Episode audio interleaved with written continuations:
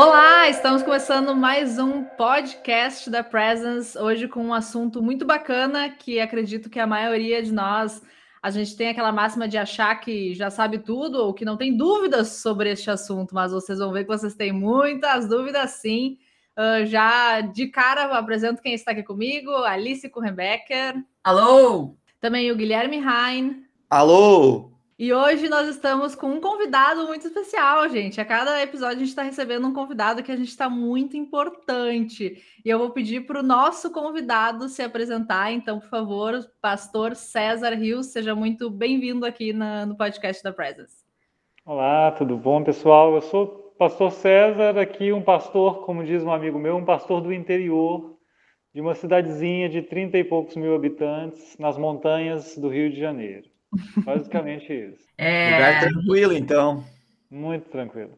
É Rio Grande do Sul e Rio de Janeiro aqui hoje nesse papo. Show de bola. Bom, então vamos começar, né, para a parte boa, perguntinhas, perguntas e respostas. Como a Betina comentou, né, esse tema que ela disse que talvez não acha que não tem dúvidas, mas temos.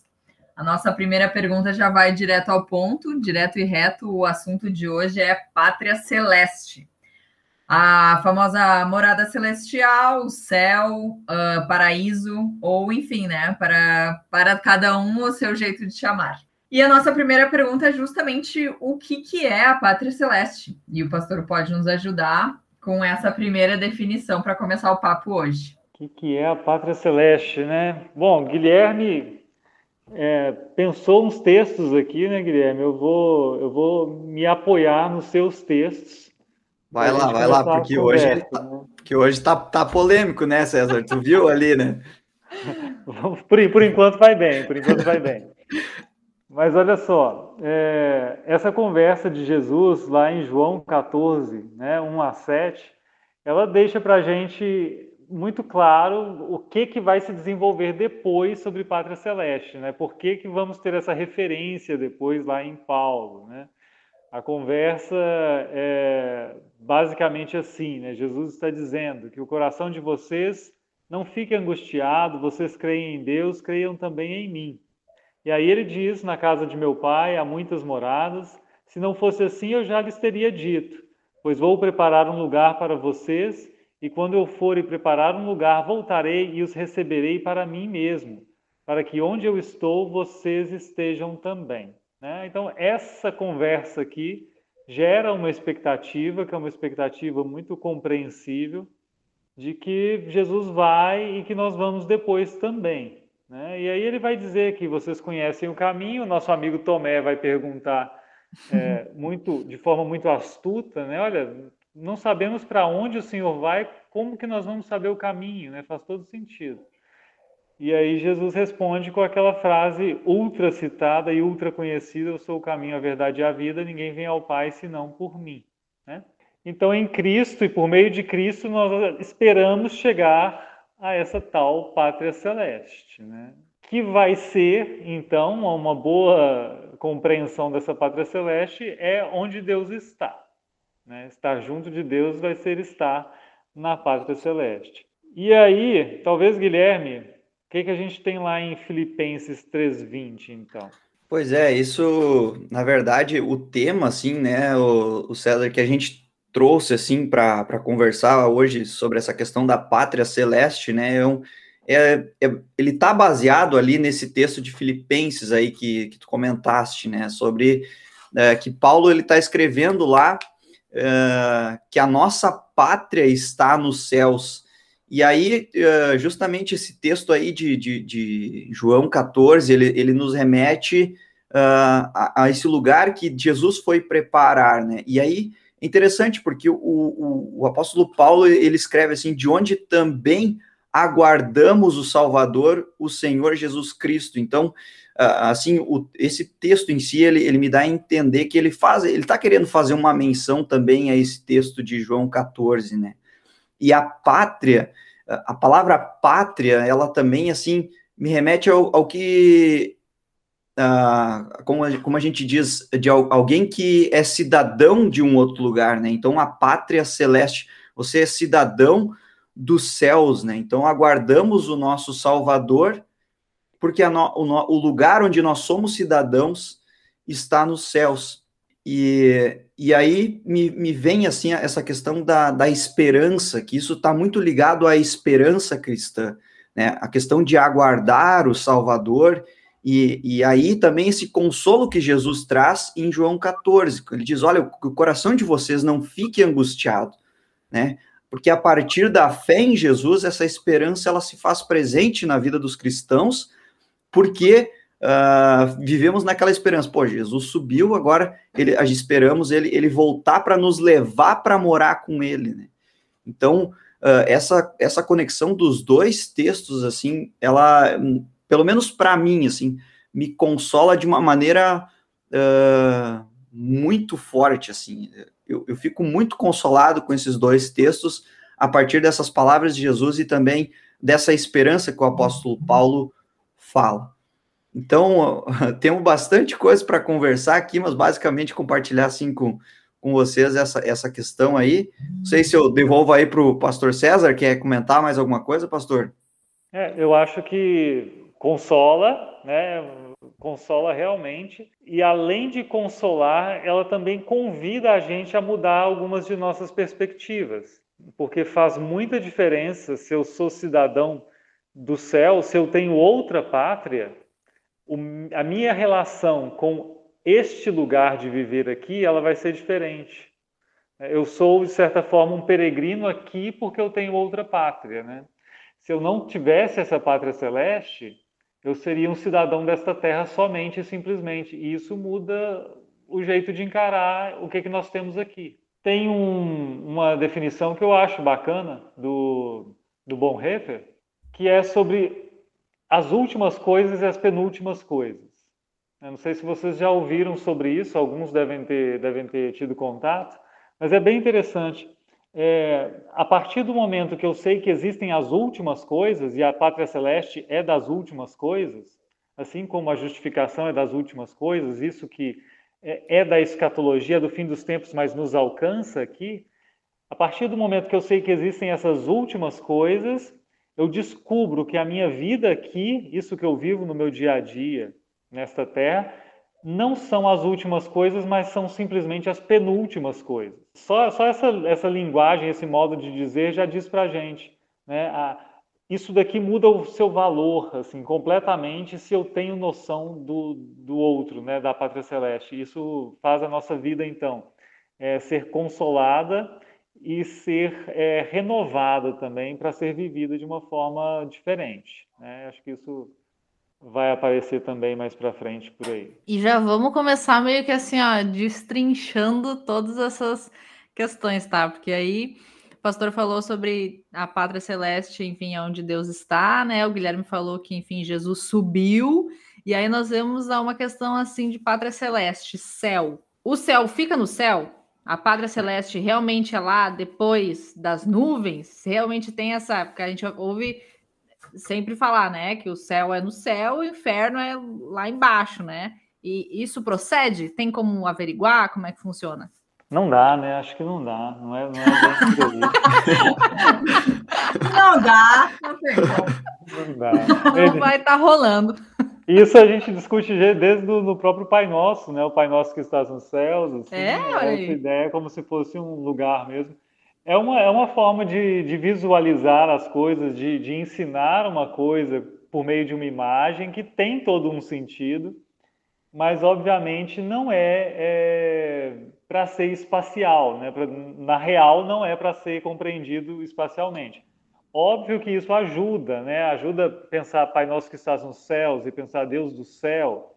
Até no Antigo Testamento isso é muito comum também. É, para lembrar que Deus é, é transcendente, né? Ele está além dessa realidade comum que a gente vive, ordinária. É, é bem além disso. E o céu funciona como essa imagem que nos ajuda a entender isso. É, no Antigo Testamento, por exemplo, tem a imagem de Deus no céu e o estrado dos pés de Deus, ou seja, onde ele coloca os pés no templo. Né? É, obviamente que isso não é para ser entendido literalmente, né? não, é um, não é um lugar em que Deus está bem ali depois das nuvens, na estratosfera ou um pouco depois, né? não é Tanto é que nós não vamos encontrar com sondas espaciais, né? Não é assim que a gente encontra Deus. E aí a questão é, se não é esse lugar, né, um, lugar é, físico no universo, né, se não é isso, é, o que é então, né? Essa é, é, essa é a boa questão. Pois é, o que é então? O que é então? Aproveitando o gancho, já vamos para a questão. Jogando vamos, aqui na mesa. vamos, vamos pegar aquele conselho do pastor Ismar no último podcast e vamos encarar isso como a cruz do, dos cristãos que não tem como, como responder. Não tem como, entendeu? Mas, não tem. Mas, Bíblia... Não, é, não tem, não tem como responder, mas assim é, tanto, tanto a ficção quanto desenvolvimentos da ciência nos últimos, nas últimas décadas, né, a gente começou a pensar em dimensões diferentes. Né, e isso ajuda não a resolver e dizer assim, ah, então o céu é isso, mas ajuda a gente a compreender que a realidade, mesmo a partir da, do conhecimento científico, não é exatamente só o que a gente conhece pela, pelos nossos olhos. Né? Isso foi ficando claro nos últimos tempos. E uma realidade espiritual do céu pode ser comparada a isso também, a ideia de uma dimensão diferente. Né? Não que vai ser, é, não que vá se enquadrar né, nessa categoria né, de dimensões diferentes. Mas isso ajuda a gente a entender possibilidades, né? entender que uma realidade espiritual é, ela não precisa realmente ocupar um espaço neste universo que a gente conhece é, e que a gente observa é, por observatórios e sondas espaciais, nada disso. É, eu acho que essa questão aí que o, que o César trouxe sobre as dimensões, né, ela nos faz pensar um pouquinho diferente sobre as coisas, né, e até, até mesmo na forma como a gente é questionado diante de algumas coisas, e a nossa resposta, muitas vezes, ela se coloca nesse âmbito da nossa realidade, né? E a gente tenta responder isso. E eu estava pensando também, assim, na, na questão, se, quando a gente pensa no céu como um espaço geográfico, um espaço físico, né? Aí, aí a gente pode entrar também num, num outro debate, é, tá, mas se Deus, então, ele está nesses céus, né? Nesse espaço físico, então como é que a gente vai é, falar que ele é onipresente, por exemplo, né? Que ele está em todos os lugares. Aí tu entra num outro debate que aí tu acaba se complicando mais e mais, né? Mas é, é, é realmente isso que está diante de nós, assim, a gente brinca com isso uh, na questão de que não tem como responder, mas é uma realidade, né? A Bíblia não é clara em relação a isso, ou sobre um espaço físico, e se a gente tenta responder nessa questão no âmbito da nossa realidade e não pensa nessas questões das, da dimensão, né? E eu achei bem interessante, assim, que o pastor trouxe é, a ciência para o nosso lado, assim, e a gente pensar de uma maneira um pouquinho diferente, até na hora de responder as coisas, né? Ter um pouquinho mais de cuidado em relação a isso, porque querer dar, às vezes, uma resposta de bate-pronto aí é, é complicado, né? Tem uma, uma, algo que aconteceu, é uma, essa conversa surgiu lá no século XVI, quando se discutia Santa Ceia e aparecia a questão cristológica, né? E aí os vinglianos vão dizer que Jesus está à direita de Deus, então ele não está no sacramento, não sei se vocês se lembram disso. E aí Lutero vai dizer, olha, onde que é a direita de Deus? Né? Surgiu essa conversa uhum. lá no século XVI. Onde que é a direita de Deus? Porque os, os Zwinglio está pensando numa coisa bem física e concreta mesmo, literal. Né? Tem um trono, Deus está sentado, Jesus sentou do lado dele e fica lá quietinho.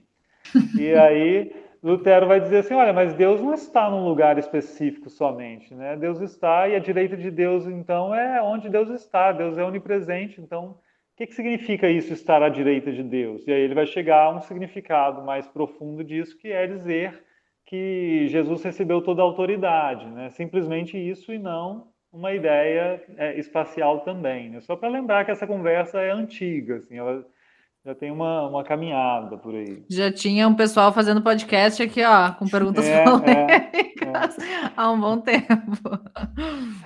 Bom, tá, mas e aí a gente está definindo aqui, né, no, nossa, no nosso papo, alguns, algumas questões sobre o céu. E aí a gente começa a pensar, a gente já definiu que vai ser um, é um local de reencontro ou encontro, né? Encontro com Deus, reencontro de algumas pessoas, não sabemos se seremos nós as pessoas com personalidades, que encontraremos pessoas que a gente já conheceu aqui, enfim.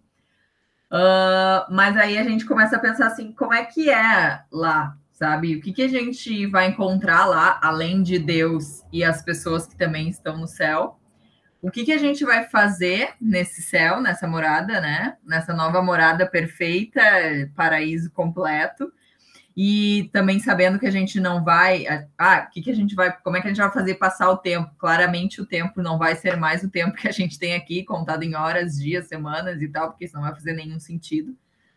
Mas existe alguma forma da gente começar a definir mais essas coisas, né? Ou o que, que a gente vai viver lá, que a gente vai viver eternamente, né? Então também tu pensa, só de pensar isso também começa a pensar, tá, e aí, and Mesmo sendo pra tudo sempre. perfeito, às vezes a gente pode parar e ter essas, esses lapsos de, bom, e aí, né? Tem algo na Bíblia que fala sobre isso? Tem alguma discussão já iniciada sobre isso? Pois é, pois é. Aqui tem um pequeno problema, assim, que eu, eu acho que é, é importante e que muda a conversa bastante, assim. O que, que é o céu nesse sentido, né? Quando a gente diz assim, eu vou morar no céu, né?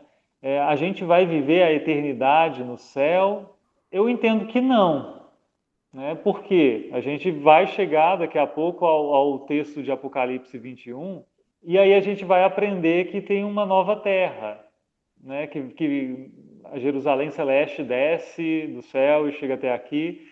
Isso me faz entender que isso de ir morar no céu é por um tempo né? é até a consumação dos séculos, é até a, volta de Cristo. E aí a gente tem o que, que tem, o que, que a gente não pode esquecer que tem na volta de Cristo, né? que muda bastante a situação como um todo. Aí temos a ressurreição dos corpos, né? com a volta de Cristo, ou seja, ninguém ressuscita antes disso. Né? Hoje, se eu morro por agora, é, eu estou no céu, eu não sou um ser ressuscitado ainda. Eu estou aguardando a volta de Cristo para ressuscitar juntamente com todos, né? juntamente com todos. Isso me faz dizer assim que a gente tem dois assuntos aqui. É, essa pátria celeste, enquanto no céu, é um, um tempo que a gente está ali, e o outro assunto é essa pátria celeste que desce do céu e chega à terra como a nova Jerusalém, e a gente ressuscitou e agora vamos viver aqui, né? nessa nova criação. É... E você que não assistiu, nosso, assistiu, ouviu nosso podcast sobre descida ao inferno, que a gente citou isso e foi um grande baque, pra, pelo menos para mim, assim, que morri, mas ainda não ressuscitei, não tinha parado para pensar nisso, tu fica neste espaço transitório até que né, Cristo né, ressuscite, agora que o pastor César comentou. Então já vale voltar naquele episódio, caso não tenha ouvido ainda. Pois é, e aí tem uma grande questão, né? Eu espero que naquele episódio quem, quem o fez tenha mais é, certezas do que eu, é, porque esse estado intermediário né, entre a nossa morte e a ressurreição é aí que estão as grandes questões e as grandes incógnitas, assim. E eu, eu, eu estou nessa, né, junto com Lutero, assim, Lutero tinha dúvidas tremendas sobre isso e ele não se definia, assim. Então, Lutero, por exemplo, ele nem chega a ter certeza de que nós estaremos acordados, né, com um estado de consciência plena nesse meio tempo ali, entre a morte... Como se um grande coma, assim, um negócio assim. É, Lutero vai dizer assim, não, a gente pode estar meio que inconsciente, mas cuidado por Cristo, né? É muito importante isso. Com Cristo, já cuidados por Cristo, mas não necessariamente vivendo e fazendo as coisas e agindo, né? Por que que isso passa pela cabeça da gente, né? Por que que Lutero vai pensar nisso? Por que que eu penso nisso? Por que que várias pessoas têm essa essa linha, né? É, porque a gente entende que o ser humano inteiro é um ser humano com corpo. Né? O ser humano, diferente dos anjos, não foi criado para ser um ser espiritual simplesmente, ele foi criado para ser um ser é, de corpo. Eu gosto sempre de lembrar, né? o corpo, no caso humano, é, o corpo não é acidental. assim. Deus criou o ser humano, ah, agora eu vou fazer um corpo para atormentar esse, esse sujeito aqui ou para se divertir um pouco. Não. Deus primeiro, inclusive, criou o corpo né, de Adão. Primeiro ele molda o corpo e depois Adão se torna é, alma vivente. Né? Então, é por isso a gente entende assim, olha, o ser humano completo é corpo. Como é um ser humano incompleto? Né? Como é viver como um ser humano incompleto? É possível? É. É uma existência plena do ser humano? Não. Então, de qualquer forma, esse estado, eles é, significa que há uma espera, né? uma expectativa para a ressurreição. E aí, por isso, né, por isso eu vou ter muitas dúvidas. Assim, a única certeza que eu tenho é que a gente vai estar cuidado, cuidado por Cristo é com Cristo. É, isso sim. O que vamos fazer, o que, que vai ter lá no céu, ou seja, o que, que nós vamos ver, aí já, já entramos... Banquete todo dia, ou todo segundo, aquela loucurada. É, não, porque se a gente for pensar na ressurreição, aí a gente pode tentar é, ter hipóteses um pouco mais concretas, eu acho é, até pelo cenário que a gente tem em Apocalipse, né, do que, que é mais ou menos o que, que Deus propõe, o que, que Deus vai criar de novo. Né? É, mas eu sei que tem pessoas que vão, vão dizer assim: não, a gente vai cantar louvores no céu, a gente vai ficar esperando lá. É, depende de como você aborda alguns textos bíblicos, né? Se você entende que a história que Jesus conta é do rico e de Lázaro, por exemplo, que Jesus está contando e ali Jesus está revelando sobre o que acontece realmente não querendo transmitir uma lição específica, as pessoas podem chegar a algumas conclusões. Né? Eu prefiro não dar esse passo. Né? Quem sabe o Guilherme tenha uma, uma perspectiva diferente e possa responder melhor isso, não sei. Não tem, não tem. Poxa. Eu... Não, isso aí acho que vai aparecer depois ali, no, que a Betina tá se coçando para fazer a, a, pergunta ali, ó. Ela já tá, ela tá marcando aqui, ó. Uh, mas deixa eu, deixa eu dar, uma, antes de nós ir para lá, deixa eu dar uma descontraída com vocês, assim, ó, com, compartilhar uh, como é que é o, os pais da gente, né? Eu me lembro que quando era criança, né, sobre essa questão do céu, aí às vezes antes de dormir, às vezes, a, minha, a minha mãe chegava assim do lado da cama, daí nós fazia oração, fazia devoção e tal, né? Daí ela dizia assim: vamos pensar como é que era no céu. Aí eu me lembro que era muito engraçado, porque daí nós começava, eu me lembro disso. Aí nós começava a falar, né? Ah, eu, no céu eu quero que tenha sorvete o tempo todo, né? Tá lá, aí de novo esse negócio espaço geográfico, né? Ah, tá lá saltando nas nuvens e pá, pega um sorvete lá. Ai, cara. Que Mas essa que saltar isso, nas né? nuvens, acho que todo mundo já pensou, né? Porque deve ah, ser é, aliado é, uma emoção, essa... uma diversão louca, né? Uh, e é. Mas aí, Betina, faça a pergunta aí, Betina. Agora, então, preparados? Sim. uh, bom, ok. Eu tava com aquela imagem ainda de que o céu é no céu, né? E, mas, enfim, mesmo que não for. Quem tá no céu ainda tem acesso a quem tá na terra? Hoje acho que todo mundo já ouviu alguém, alguém aqui comentar coisas como ah, sei lá, meu avô, meu pai, ou alguém próximo a mim morreu e ele tá lá no céu olhando por mim, né? Ah, eu peço para ele me cuidar, enfim, ou né, tá Tá, tá, lá no céu e tá, tá cuidando para que as coisas deem certo para mim aqui na terra, ou tá lá no céu e tá vendo o que eu conquistei e tá feliz por mim. Uh, existe isso rola mesmo? A gente sabe, a gente já viu num, num, outro episódio também, que agora não vou lembrar qual era, se a gente está falando sobre espíritos ou o quê, que não, não existe a comunicação, né? Mas uh, existe essa questão do, do ver e de quem está no céu ter a consciência do que está acontecendo aqui na Terra com os seus queridos? Pois é, o, o, antes do, do César aí comentar a parte dele, né? Eu me lembro assim que a gente, naquele podcast, né, a gente comentou da questão uh, mais específica, assim, de que uh, o rico, né, ele, ele pede para que ele possa falar para as pessoas conhecidas dele que lá é um lugar ruim, né, e para eles ouvir a mensagem e tal, né, e aí a resposta é basicamente uh, mais ou menos assim, de que o, olha, as pessoas estão falando, estão proclamando o evangelho, estão falando da salvação, né? Eles têm a oportunidade de ouvir, e, e então não, não, não precisa, você não precisa ir lá alertar, né? Então é, é, aquilo que a gente fala, é o tempo tempo da graça, o tempo de você ouvir a mensagem, de se arrepender e de, e de confiar na mensagem da salvação, né?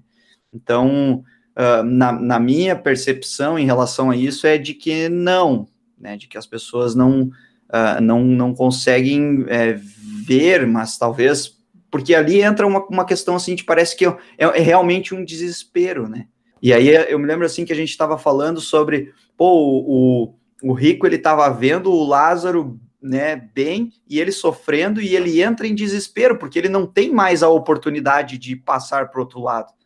É, ele e, e, as pessoas que estão na Terra uh, parece que ele, ele, ele, ele lembra das pessoas que estão uh, na Terra que estão vivas ainda e, e poxa essas pessoas não estão ouvindo a mensagem que o Lázaro ouviu e que e que ele tem ele recebeu a salvação, né? Então ele, ele acaba se desesperando. Então, no meu entendimento, assim, seria que não, que eles não não veem o que, o que acontece, mas entram nesse desespero. Mas aí vamos ver, agora o César ele vai ou concordar ou vai discordar. É, eu, eu, eu entendo que o mais provável é que não também, né? E assim, primeiro porque eu penso que é, possivelmente eles nem estejam é, conscientes, tá? Isso não é o mais comum entre nós, né, dizer que não estão conscientes, mas é uma possibilidade. É, mas mesmo se estão conscientes, é, eu entendo que é mais provável que não, até porque se você está cuidado com Cristo, se a gente entende que a pessoa realmente, né, ela, é, Paulo disse, né, que era melhor estar com Cristo do que continuar nesta vida. Eu vou estar lá com Cristo vendo minha família sofrer aqui, sabe? assistindo, é, sei lá, eu já morri lá com os meus não sei quantos anos e vejo meu neto agora sofreu um acidente, eu fico lá assistindo essas coisas, né? Que, que, que, beleza de estar com Cristo é essa que eu fico vendo isso tudo acontecer, né? Já não, já não testemunhei muita coisa ruim. Sem ter chance de fazer nada, né? É, tu tá ali só é. assistindo de camarote. É, e, e, ainda vendo as besteiras que estão fazendo, né? Assim, de, de tentar, pô, ajuda o sujeito lá, você vai nem. É, então, assim, eu acho que não. Tem um texto do, de Eclesiastes que não é, é um texto para citar assim para resolver a questão, mas que é um momento pessimista, né, que o, a gente tem no Eclesiastes, que eu acho interessante de lembrar aqui, Eclesiastes 9, 5 e 6, que diz assim: Pois os vivos sabem que morrerão, né? Isso nós sabemos, é fato. Mas os mortos nada sabem para eles não haverá mais recompensa e já não se tem lembrança deles. Para eles, o amor, o ódio e a inveja há muito desapareceram.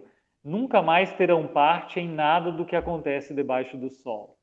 É, eu, eu acho bacana assim para pensar, né? é bem radical, mas assim os mortos estão mortos, assim, eles são vivos em Cristo, mas para a gente que está aqui na Terra é, não há nada deles aqui como participação. É né? uma questão que, que também foi discutida e que é, existe por aí, vira e mexe, alguém mexe nela, né, que é a do, da intercessão dos mortos. Né? Se os cristãos mortos intercedem por nós. E o que, que os luteranos disseram lá no século XVI foi o seguinte: é, não sei, né? pode até ser, Melanchthon escreve assim, Pode até ser que eles intercedam por nós, né? Pode ser que sim. De qualquer forma, uma coisa nós sabemos: nós não temos nenhum conselho bíblico para a gente lançar a mão disso e para nos dirigirmos a eles, né? Para falarmos com eles ou pedirmos qualquer coisa. Mas fica essa possibilidade, se eles intercedem por nós, e aí é uma possibilidade, né? O que, que a gente faz depois que a gente morre? Quem sabe? Pode ser que a gente fique lá intercedendo pela igreja que está na terra ainda, né? mas sem, sem resposta.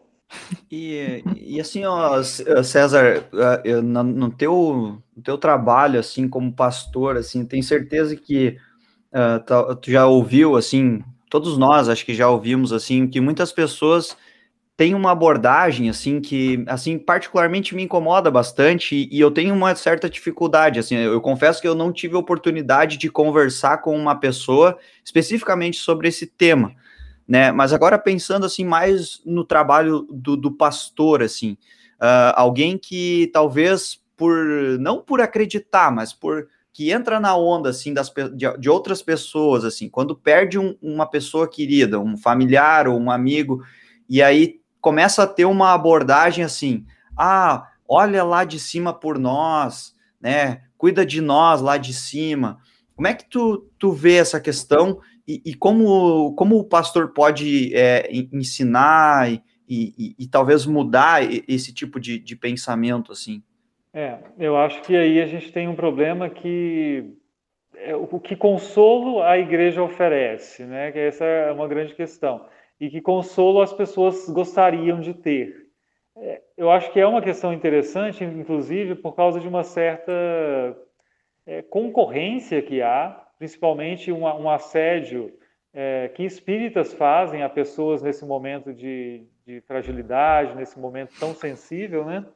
oferecendo uma um consolo mais imediato, né? Olha, o seu, seu parente está é, em um lugar que eu tenho acesso, ele pode se comunicar com você, ele está vivendo assim, assim, assim, ele vai te contar, né? É, eu acho que muitas pessoas gostam desse consolo. O que, que nós podemos dizer, né? O que, que nós aprendemos para poder dizer? Essa que eu acho que é a grande questão. É, não, não é é inventar um consolo nosso, mas é encontrar nas Escrituras qual é o consolo proposto. E eu me lembro de Paulo escrevendo aos Tessalonicenses, né, primeira carta de Paulo aos Tessalonicenses, é, capítulo 4, quando ele fala é, que as pessoas não precisam ser ignorantes a respeito dos que dormem. Né? Dos que dormem, ele vai falando dos, dos, que, dos que morreram.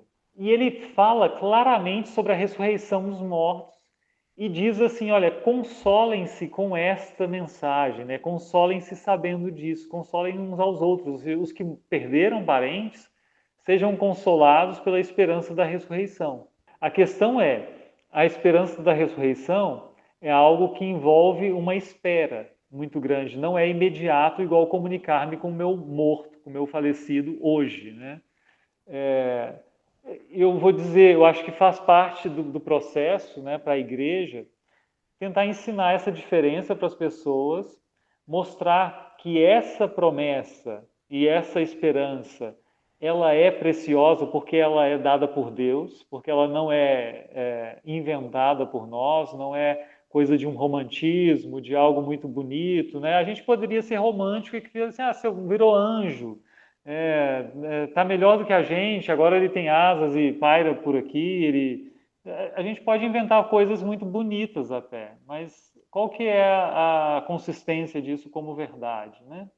A gente tem a consistência de verdade quando a gente encontra isso nas escrituras. E as escrituras falam o que está no nosso credo apostólico, que a gente espera a ressurreição da carne, né? É isso. É, eu converso assim, não é consolo suficiente isso? Né? Qual que é o consolo melhor que isso?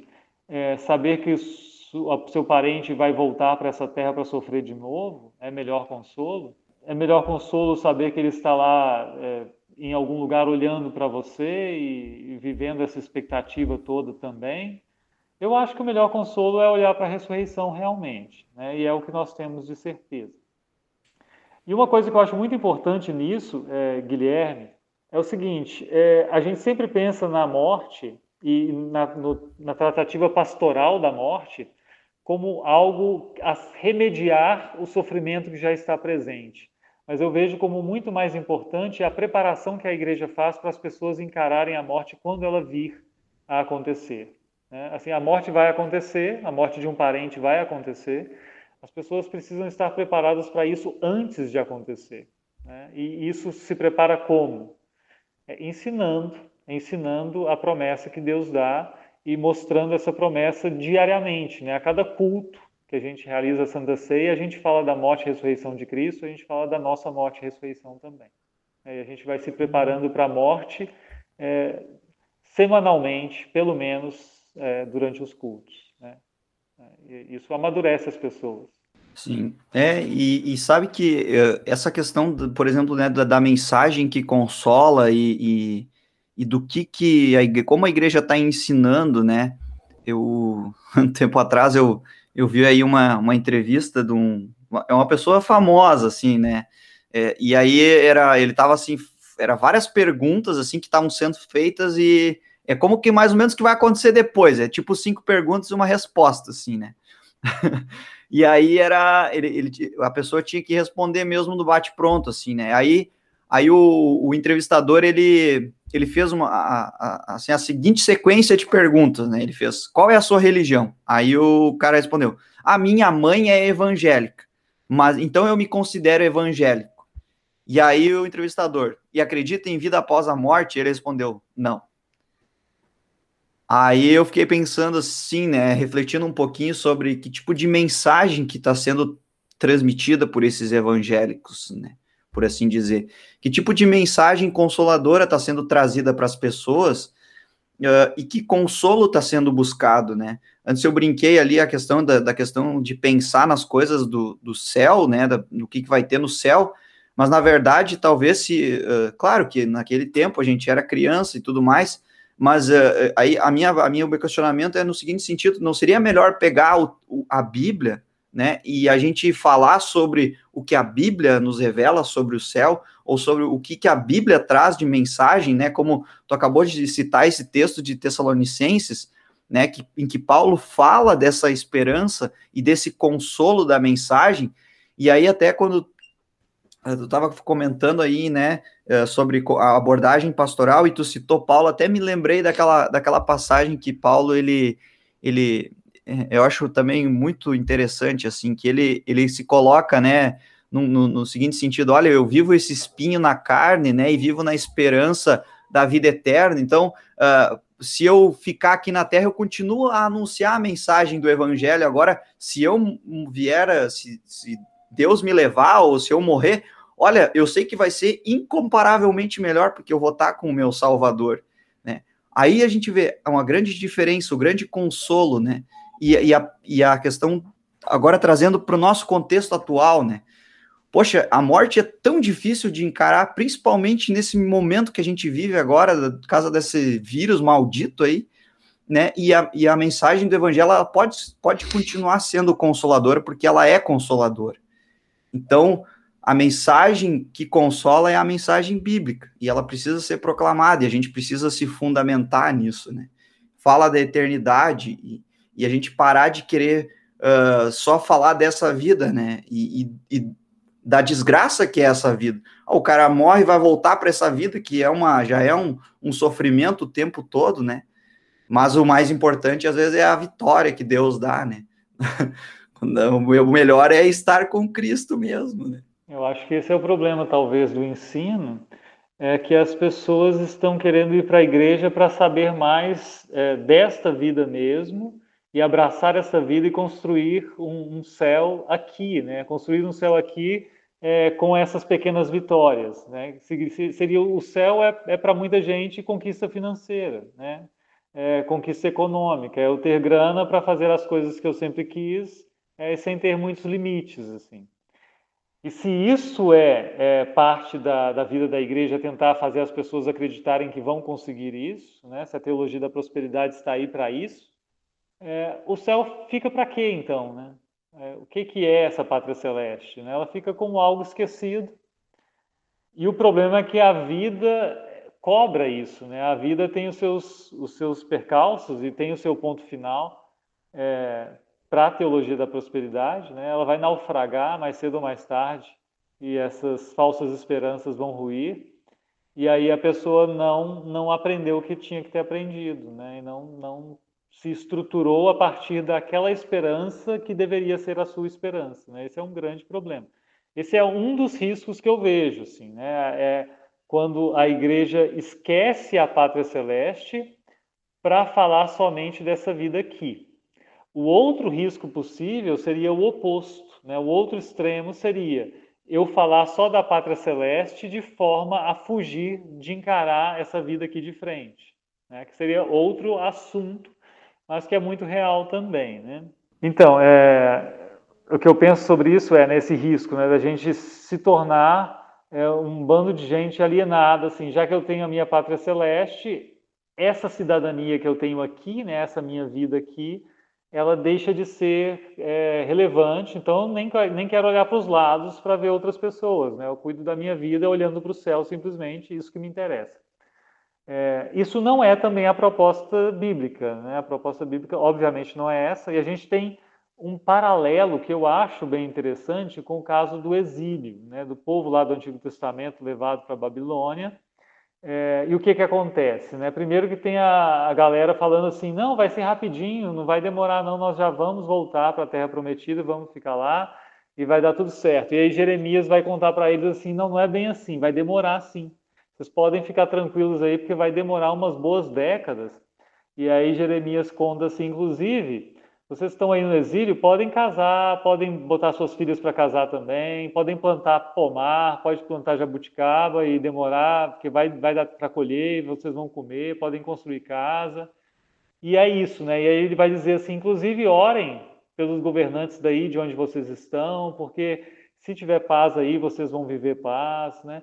Isso lembra a gente aqui também no nosso caso, né? Eles estavam no exílio, mas tinham os olhos na pátria deles, que era Jerusalém, né? eles tinham os olhos nessa referência, mas é, precisavam viver a vida onde estavam, não podiam simplesmente anular aquela vida porque meu lugar é outro. Né? A gente também, nossa pátria é a pátria celeste, mas a gente está aqui para viver, né? para cumprir nossas vocações, para fazer o bem ao próximo, para tentar amar as pessoas. É isso que a gente tem que viver e não pode ignorar isso, que é importante na nossa caminhada cristã também. E fazendo isso, né, e fazendo, vivendo como cidadãos dos céus aqui, como peregrinos nessa terra, a gente tem essa oportunidade também de mostrar para as pessoas com a nossa vida que existe outra realidade. Né? Olha, veja que eu, eu vivo isso, eu, eu tenho essa mensagem diferente, esse jeito de viver diferente, porque existe outra pátria, existe outra realidade e você também deveria conhecer essa realidade. Né? A gente pode fazer isso às vezes sem dizer isso claramente, né? Bota, bota uma pergunta na cabeça das pessoas, assim. Que, que loucura é essa de viver diferente? Isso é, é uma mera religião? Não é, não é. É porque eu tenho registro em outra pátria, sabe? Eu tenho uma cidadania diferente. E as coisas são diferentes por isso, né? Deveriam ser diferentes. E se não são diferentes absolutamente em nada, se eu tenho uma pátria celeste, mas eu vivo como se a minha pátria fosse só isso aqui e me agarro com unhas e dentes ao que eu tenho aqui, é, há um problema, né? Há um problema. Isso que a gente estava falando da, da palavra-chave, que dentro da nossa fé, a parte da esperança e a promessa, né? E dentro dos problemas, maus dos séculos envolvendo ansiedades e falta de paciência e tudo isso, fica cada vez pior, né? Para quem já não entende, não tem a fé, e aí acaba que, que nem o professor também comentou, não vai ser para aqui, para agora, vai ser mais para adiante, mas aí tu tá no teu dia a dia de loucurada, uh, de correria, de querendo, obviamente, também viver aqui da melhor forma possível, que isso fica super uh, longe do dia a dia de cada um, assim, propriamente nós, né? Eu essa história de foco na eternidade é uma coisa que às vezes ou me deixa indiferente as coisas aqui ou uh, me simplesmente deleto isso, né, do dia a dia, assim, da vida. Então é muito esse exercício de voltar para a palavra, entender que, está fazendo aqui, entender que não é só aqui, mas que também não é algo que tu precisa ignorar totalmente ou vai como dá, porque não me importa, porque o importante é o que vai acontecer depois, né? E se a gente olhar pelo tempo também, isso aqui vai ser uma parte tão pequena de tudo que vai ser ainda pela frente. Mas é difícil de tu conseguir expressar isso em palavras ou até contar isso para alguém, né? Ou dizer, porque tá todo mundo preocupado com agora, nesse imediatismo louco que é a vida e nada com. Hum, parece que não faz sentido. E aí, quando, bom, alguém morreu, para tudo, e aí começam a pensar sobre isso. Mas daí é morrer para um encontro que vai ser muito mais para frente quando tu também morrer, que daí tu fala, sabe? Então também não é algo que vai consolar diretamente quem está vivendo não entende, né? Isso ou não então sempre existe esse dilema, assim, e coisas que se nós já sentimos, imagina quem não tem acesso à mensagem da salvação, ou pelo menos ainda não conseguiu, né, trazer isso para a sua vida, enfim. É difícil, né? É uma coisa que a gente está falando aqui de céu, mas isso envolve tantas outras coisas e tantas outras formas de viver ou de transmitir uma mensagem que também é a nossa missão, mas fica meio perdido em tudo que a gente todos esses fatores externos que a gente vive, né?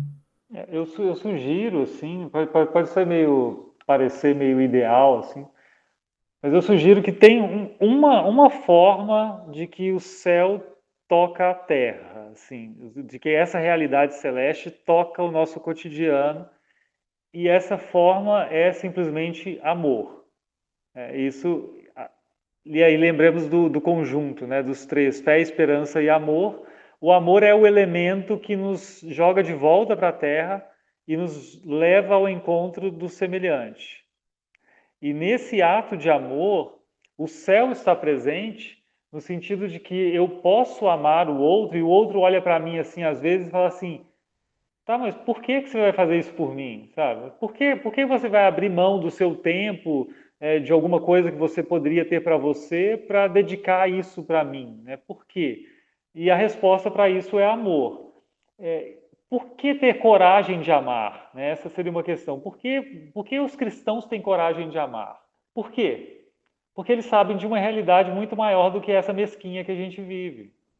Né? E se eu venço essa minha tendência a, a, me agarrar ao que eu tenho de concreto, né? e aí a gente lembra do catecismo maior de Lutero, falando do coração como que tem uma série de ídolos, né? e os ídolos são esses nossos supostos recursos materiais, muitas vezes.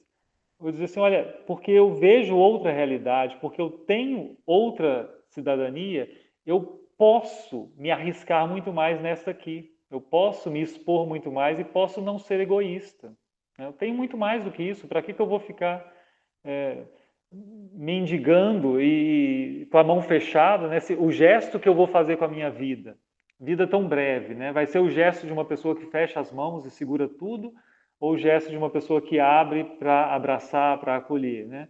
Se eu só tenho essa vida, eu vou tentar segurar tudo, vou tentar segurar meus 100 reais e não vou abrir mão deles para nada, porque isso vai me comprar chocolate ou vai me comprar é, um jogo, alguma coisa. Né? Mas se eu tenho o um céu, o que, que esse chocolate é para mim, sabe? Eu posso amar, eu estou livre para amar as pessoas.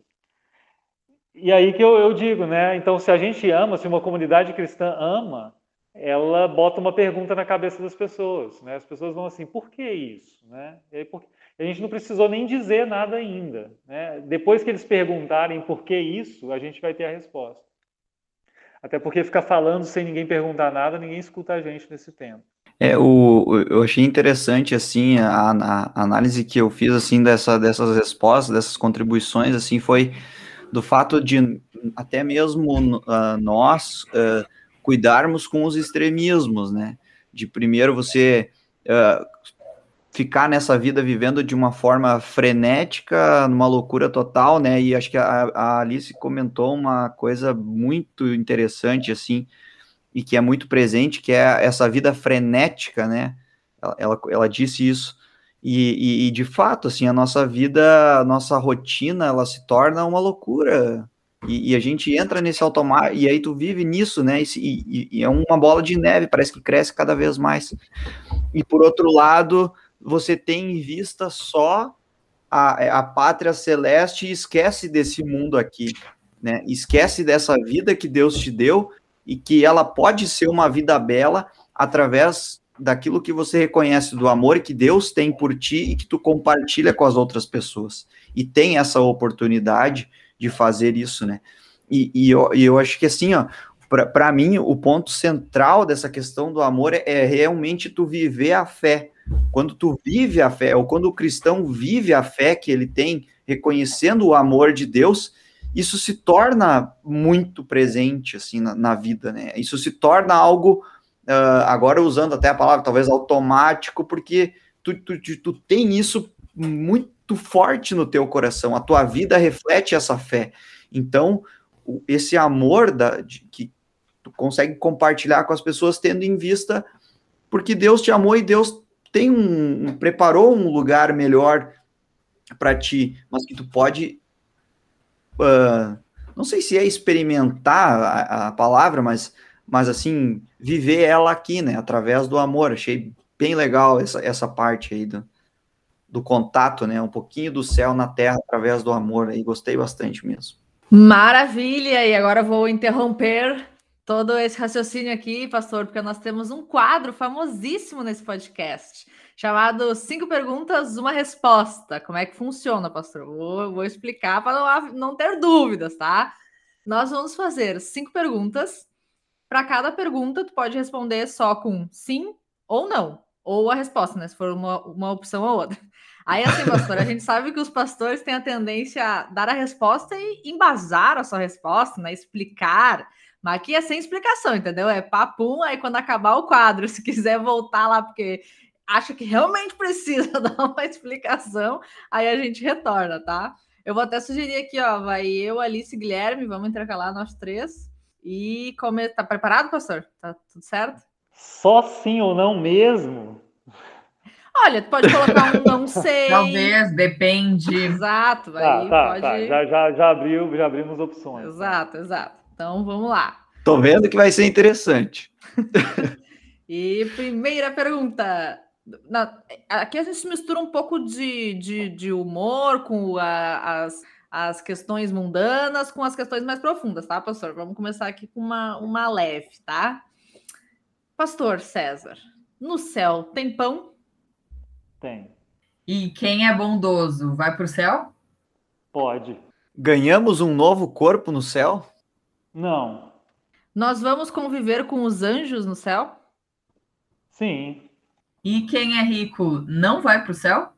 Quem é rico não vai para o céu. Não, pode, ir, pode, pode ir, pode ir, pode ir. Pode ir, tá liberado. Não tem nada que impede. né? Passou pela Vai ter que jogar seus ouros para fora para poder entrar, porque não dá para entrar. César, confesso porque eu não saberia responder aquela primeira pergunta ali. Eu não, né, porque essa pergunta foi feita para mim. Aí, aí Mas sabe qual é que foi? pão Vai ter que achar um pão lá, porque É. tem que ter o que a pessoa eu- gosta. Aí eu respondi assim, ó, eu nunca fui no céu para saber se tem pão. aí eu, Ó, só podia Aí eu- responder aí eu- sim ou não. pois é, é. O Guilherme É, ia é. ser desclassificado na primeira pergunta, porque ele É. vai usar 50 na primeira, não ia dar. Tá, mas agora vamos só destrinchar que agora é- é- eu que fiquei curiosa com essa explicação, porque tu respondeu sim, né? Sim, sim. Ouvi bem, né? Tá, mas aí se a gente não tem fome no céu, vai ter pão para quê? Que agora tô nessa curiosidade. Ó. Ou a gente vai ter fome e eu tô não, Vamos- acompanhando vamos- bem aqui. Acho que tem- primeiro porque que eu respondi sim, eu, eu não estava pensando nada disso, eu só pensei para me escapar dessa questão e não ter que pensar nisso, eu lembrei que Jesus é o pão da vida, então fechou. Olha aí, gostei, achei top. Boa, boa. Mas é curiosamente, né, na, na, eu estou pensando no céu na terra já, nessa nova terra, né, porque afinal de contas, é, enquanto estivermos no céu sem ressurreição, nós não temos que comer nada mesmo, porque não temos corpo para ser sustentado, né? Mas a partir do momento que nós temos um novo corpo, e a partir do momento que eu acho que comer é uma coisa tão boa, né? Eu penso, por que, que a gente não comeria mais, né?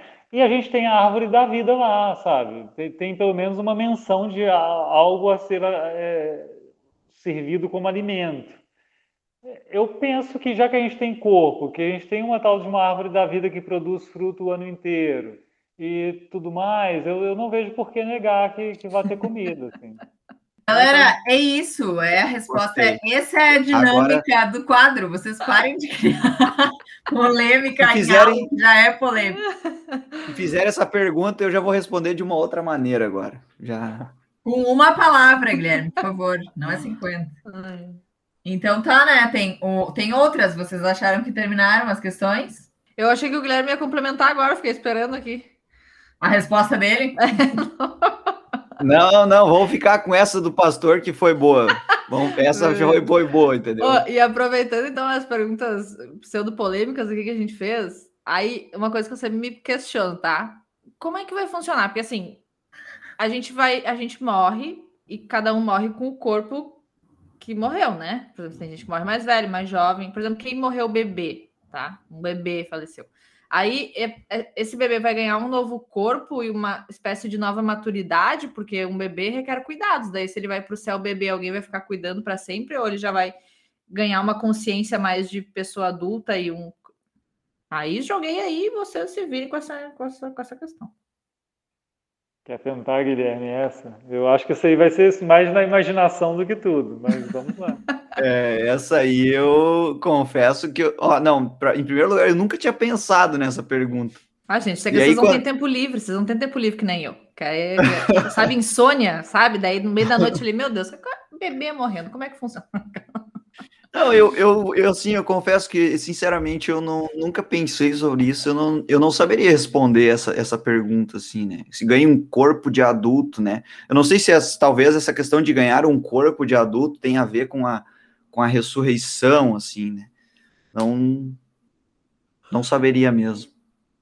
É, eu penso no caso de até bebês prematuros, né? Imagina, ou seja, além de ser bebê, vai ser um bebê prematuro para sempre, sabe? Um bebê que é, nem, nem chegou a nascer, por exemplo, né? Um aborto espontâneo.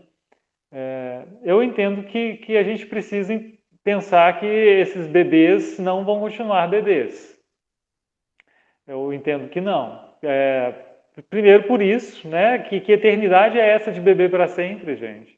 Pois é. é. Não, não só fisicamente é o problema, mas do ponto de vista cognitivo também, sabe? A criança uhum. vai ter aquilo, né? Não sabe falar, não sabe é, se expressar. É, não, não, vejo sentido. Pois é, o, eu, eu, eu, na verdade, assim, refletindo um pouquinho, assim, até estava pensando se não existe uma relação que se faz com o espírito que cresce junto com o corpo. Né? Tipo assim, ah, se, é, se é um bebê, então o espírito é de bebê. E, e se é uma pessoa adulta, é um espírito de adulto. Se é uma pessoa velha ou, ou idosa, né? É, é, um espírito idoso. É, eu não sei se é, se é esse tipo de relação que, que se faz, né? Em relação com essa, com essa pergunta, assim. Mas também então... essa, essa questão parece que bah, tem a melhor idade, todos estarão igualados na sua melhor idade no céu, pra, porque daí muito velhos também, né? Claro, tu vai ter. Hum. Não sei, parece que tudo meio que fica meio solto, daí.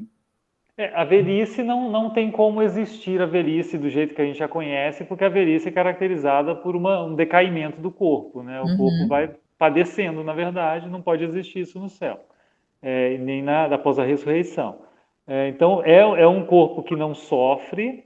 É, aí vem a questão, quando a gente fala de bebês, assim, tudo bem, se eles não vão ser bebês, eles vão ser é, jovens adultos, adultos, que quer que seja, né? ou, ou, não, vai, não vai existir idade, na verdade, né? mas vão ser correspondentes ao que a gente entende como um adulto. É, de onde vem a identidade dessas pessoas? Se a nossa identidade é construída na nossa biografia, né, à medida que nós vamos vivendo, tendo as experiências e tudo mais, nós vamos né, tendo a nossa identidade constituída. O que acontece com um bebê que não teve essa oportunidade de viver? Né? É, o que, que acontece com um idoso que já está amargurado com a vida, morre e ressuscita? Né? Ele vai carregar isso tudo com ele. Né? É, eu tinha um, um, membro de uma comunidade, na verdade, onde eu fiz o estágio, muito bacana, mas que ele ficava incomodado com uma questão que, que me, me ocorreu agora, que é a seguinte: ele dizia assim se nós tivermos no céu a consciência que nós temos hoje, o céu é insuportável, porque nós não conseguimos carregar a nossa consciência, então por isso a gente precisa se anular. É, eu acho que não, mas eu acho da mesma forma que a gente recebe um corpo refeito, ressuscitado, a nossa consciência e aquilo que nós somos, a nossa identidade, ela é, é, purificada de tudo que é o pecado e tudo que nos traz essa, esse peso todo que a vida vai colocando em nós. Né? Da mesma forma que nós, então, temos a nossa consciência recuperada, Apocalipse diz que a gente recebe um novo nome, né? uma pedrinha branca com um novo nome que, que Cristo nos dará. Eu acho que isso tem a ver com, com uma questão de identidade. É, eu acho que os bebês também, eles, como pessoas que são, eles vão receber uma consciência diferente, uma condição de vida diferente. Como isso vai acontecer, como isso é constituído, eu não faço a mínima ideia, né? mas muito mais plausível, me parece, é que eles não continuem bebês, que os idosos não continuem idosos, mas que todos sejam pessoas é, no pleno exercício da sua condição cognitiva e, e física. Tá, e aí falamos de pessoas, mas e os animais? Vão estar lá? Pois é. Segundo, segundo Pastores Marvel? Quem lembra do último episódio, tivemos esse, essa questão aí. Ah, são questões diferentes, assim, né? Vai haver animais no céu, no céu, nessa nova terra, né? Entendo que sim. Né? Não tem por que Deus ter criatividade para criar todos esses animais e depois não tê-los são, por lá. São tão bonitos, né? É. Agora, a questão não é só se vai ter animais lá, né? A questão se esses animais que aqui estão, é, quando morrem, estarão lá, né? Essa é a questão. Ou seja, há uma, uma alma nesses animais para que eles ressuscitem e estejam lá, né?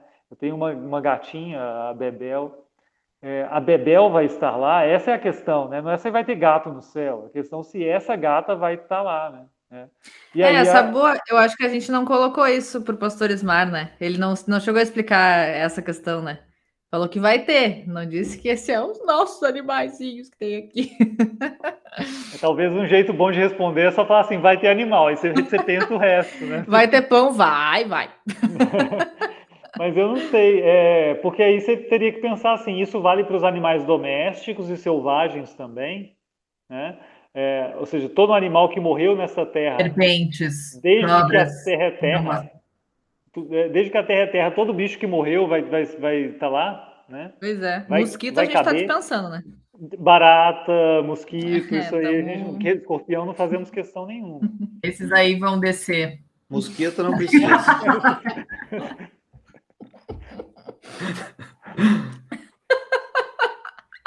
E aí tem alguém que ama mosquito e vai ficar decepcionado se chegar no Ah, não, o cara tá dormindo lá, aquele mosquito que você matou enquanto tava dormindo lá, ó. O cara passou a vida estudando mosquito, né? 20 anos na universidade estudando mosquito, morri não tem mais mosquito aqui, mas que porcaria. Poxa vida. Ótimo. Pastor, tô, tá achando meio polêmico o nosso programa, porque agora a gente tem um outro quadro chamado Pergunta Polêmica. Então, assim... Responde aí, ô pastor, que todas as perguntas foram polêmicas, agora tem mais uma é, pergunta polêmica. Né? Mas essa é específica, essa é específica. Essa é especificamente polêmica. Seguinte, acho que nossos ouvintes, não sei se vocês têm o mesmo raciocínio que eu, que às vezes meu raciocínio é meio cruel, mas assim, vocês já devem ter ouvido alguém falar, né? Às vezes alguém perde uma pessoa. Eu ah, tô me achando uma pessoa muito horrível falando isso, mas vou tentar botar de uma forma mais, mais light. Às vezes alguém perde alguém querido, né? Um familiar, um amigo tudo mais. E a gente co conheceu a pessoa, enfim, sabia que ela não, era uma pessoa temente a Deus, ou até mesmo era afastada da, da igreja, ou negava a Deus, enfim, né? E muitas vezes as pessoas, para se consolar, falam que ah, ela morreu, mas ela agora descansou, tá num lugar muito melhor, tá no céu. E a gente, né, como uh, cristão, enfim, que, que a gente a, aprende sempre que para chegar no céu é a questão do, do arrependimento, de reconhecer teu Salvador e tudo mais. Aí tu pensa, tá, mas a pessoa, ela tá dizendo que a pessoa tá no céu porque a pessoa foi uma pessoa bondosa, não é mesmo? Unicamente bondosa, ajudou todo mundo, ah, era uma pessoa maravilhosa, agora está num lugar melhor. Mas ela não tinha, ou não, não é, não tinha, não fazia, enfim, o que era preciso para estar no céu. Então a gente, lógico que a gente nunca sabe o que acontece nos últimos minutos da morte e também a, a questão da misericórdia de Deus e tudo mais, né? Mas, na verdade, também não é bem uma pergunta isso aqui, né? Mas mais uma colocação aberta para o pastor falar, assim, né? Porque a gente não tem como afirmar que alguém foi para o céu, né? E como lidar quando alguém nos diz e que. Aí, fulano... se tu falar isso, tu tá mentindo? Ou não? Não posso mentir, né? Exatamente. E aí, como lidar quando alguém nos fala assim, ah, porque fulano tá num lugar melhor, tá no céu porque era uma ótima pessoa, e tu ali sabe que era uma ótima pessoa, mas peraí, né? Não é bem assim? É. é o bom disso, né, é que não, não podemos afirmar que alguém foi para o céu. A parte boa é que não podemos afirmar que alguém não foi para o céu também. Né? Isso tira um peso e uma responsabilidade das costas da gente. É, quando alguém diz isso, né, isso é tão comum, né, quando a pessoa morreu, eu já escutei isso, gente consolando outras pessoas. Ah, mas ele está no céu porque ele era muito bom. E na verdade o cara era horrível, assim, sabe? Na hora que morre, né, o pessoal fala essas coisas. É, só que assim, é, na hora que alguém fala isso, eu acho que a reação, né, principalmente quando é recente a morte, assim, é não falar nada, sabe? Não é o momento de, de discutir esses assuntos, né? Uhum. Não, não, acho que seja o momento. A não ser que seja uma pessoa afastada do, não tem tanto, tanto sentimento envolvido, né? Aí, aí daria para conversar. Acho que até a questão maior, maior, pastor, eu já me botei em umas situações assim, né? De tipo, ir lá, às vezes consolar amigos ou pessoas que eu conheço, assim, que, que enfim, que negam a Deus, que não, não tem essa, né, são afastados, não, não tem interesse em conhecer nem nada, e, ou enfim, são ateus e tal. E aí a, a pessoa perde alguém e daí ela vem e te fala, né? Ai, mas, uh, que, mas né, agora a pessoa descansou, tá no céu, né? E olha para ti para que tu concorde com ela, sabe? E tu ajude a consolar. E daí fica naquela. Eu já me deparei com situações é, assim, né? E eu, eu não simplesmente não respondi nada. Eu fiquei assim, ó. É, eu acho que a sinceridade te leva a não responder. É... Ou uma, uma opção que a gente tem é dizer assim: olha, vamos nos, nos apegar à misericórdia de Deus, né? seja, você não está dizendo que ele está no céu, você não está dizendo que ele não está, mas você está dizendo Deus é misericordioso. Sim. Porque realmente a gente não sabe o que, que essa pessoa viveu no final, né? Agora, consolar uma pessoa assim, falar da morte de uma pessoa assim, é muito difícil mesmo. É, é Sim, é até complicado. porque às vezes eu fico pensando assim, tá, daqui a pouco eu tô passando a mensagem então para essa pessoa que, que não acredita em Deus, né, ou que não, enfim, de que realmente é isso aí, é só ser uma pessoa boa aqui na Terra e foi, foi pro céu porque era bom, sabe? Eu fico pensando também é. na mensagem contrária que eu tô passando depois para a vida dessa pessoa, né? É, mas se ela está dizendo isso, né? Pelo menos se ela está dizendo isso, é porque apesar de que a pessoa que ela perdeu, né, fosse uma pessoa que não cria em nada, ela está querendo crer, né? Pois é, isso que é, é. estranho, assim, né? Tá, se ela tá vindo, bom, vai pro céu. Tá, se ela tá falando do céu, então ela acredita no céu. É. É. E aí ela acredita que existe uma forma de chegar lá. Claro, ela pode não estar tá na, no fator certo, no critério certo, mas ela. É, é, é isso que eu penso. E talvez aí a questão é da sabedoria do momento, né? Cada caso é um caso, uhum. cada pessoa é uma pessoa, é, e nem sempre é para se aproveitar esse momento para tentar ensinar algo, sabe? A gente Sim. tem talvez um impulso, eu tenho a missão de ensinar. Nem sempre, às vezes você tem a missão de esperar também, e no outro momento, né, principalmente quando é muito recente, é, e dar o testemunho, né, se for o caso. Olha, eu creio isso. Agora, Deus é misericordioso, pode ter acontecido, né, mas tudo depende da pessoa, do momento. É, e acho que a gente não precisa se, se estressar assim, sabe? Se você respondeu não da melhor forma possível, é tranquilo também, porque não, não tem uma resposta certa nesse momento. É, acho que, aparece quase nesses... sempre é a força. Força, muita força. é. Muita força para a galera. E a galera que fica normalmente, né? Não tá pensando. É, e às vezes a coisa da memória. Não, mas ele vive em nossos, em nossos corações. Fala assim, tá, mas nós vamos morrer também daqui a pouco, né? Então... o outro, um tempo atrás, quem que foi? Não sei quem que morreu, gente assim famosa, eu vi. E aí tinha uma notícia assim: é, fulano eternizou fulano com uma tatuagem nas costas, né? Fez o rosto do morto nas costas. Como assim eternizou, gente? Pele agora é eterna, né? Isso aí não vai durar mais que 60 anos. É, mas é essa questão de querer. Parece que nesse momento vem uma pressão de que a gente tem que ter a mensagem perfeita e não pode errar nesse momento, né?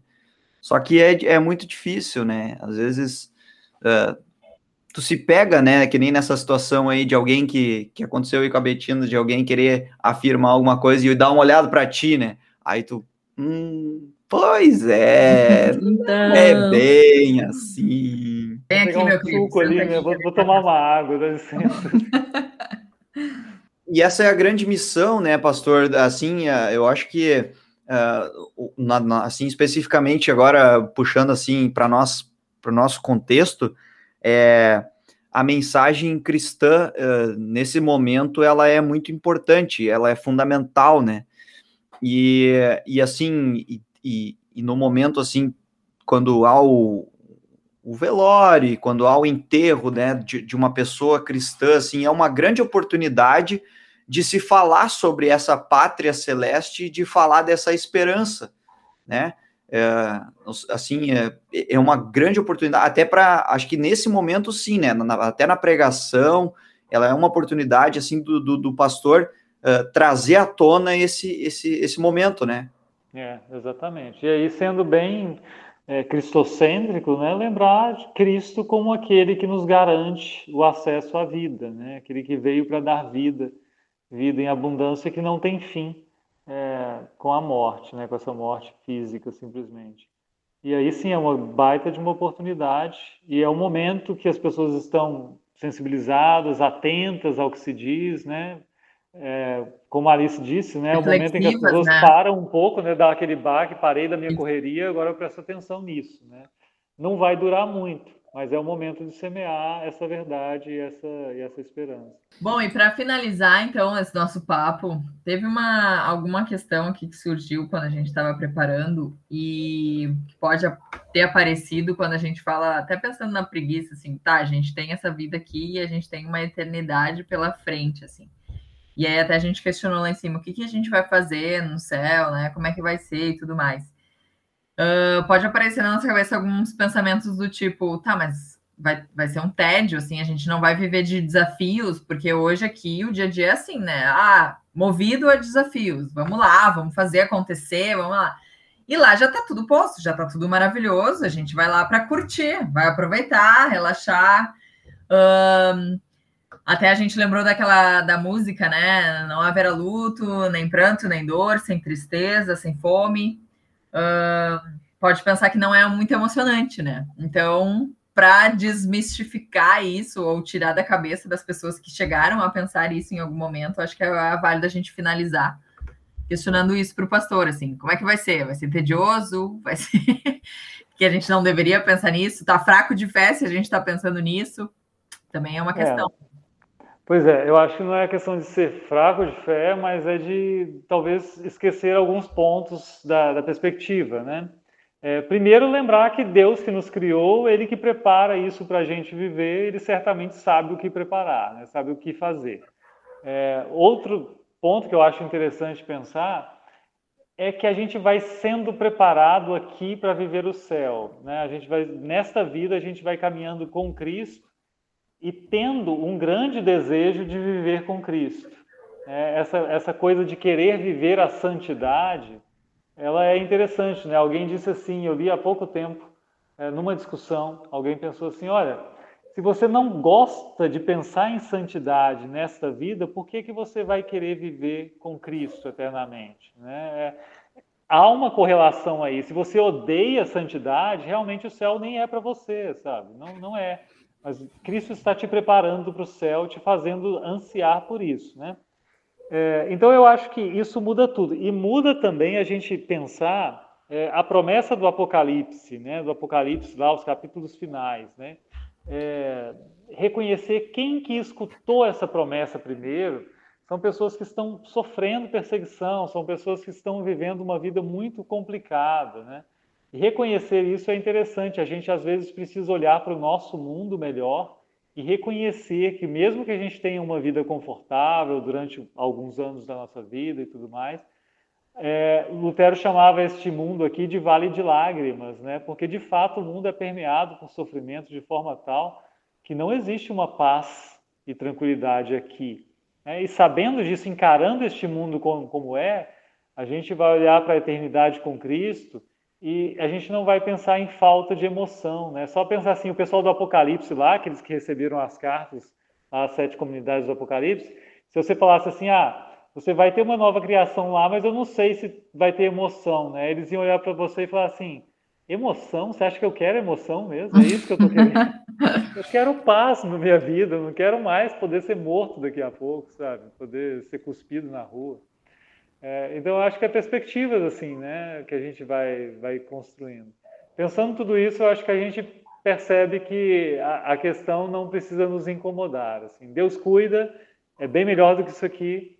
E este mundo que a gente acha que tem emoções, tem emoções boas sim, mas tem muita coisa perversa e que, no fundo, no fundo, nós estamos cansados disso aqui, quando chegamos ao fim da nossa caminhada. É, acho que esse é o ponto, né? O, o que o César trouxe aí, na verdade, assim, o, o texto ali, né, que a, que a Alice comentou, a música, né, vem de Apocalipse 21 ali, uh, pelo menos a fundamentação bíblica, Apocalipse 21, né? Então, na verdade, te, tem essa questão, né? O céu é um lugar onde todas as coisas ruins que nos fazem sofrer, elas não se fazem presente.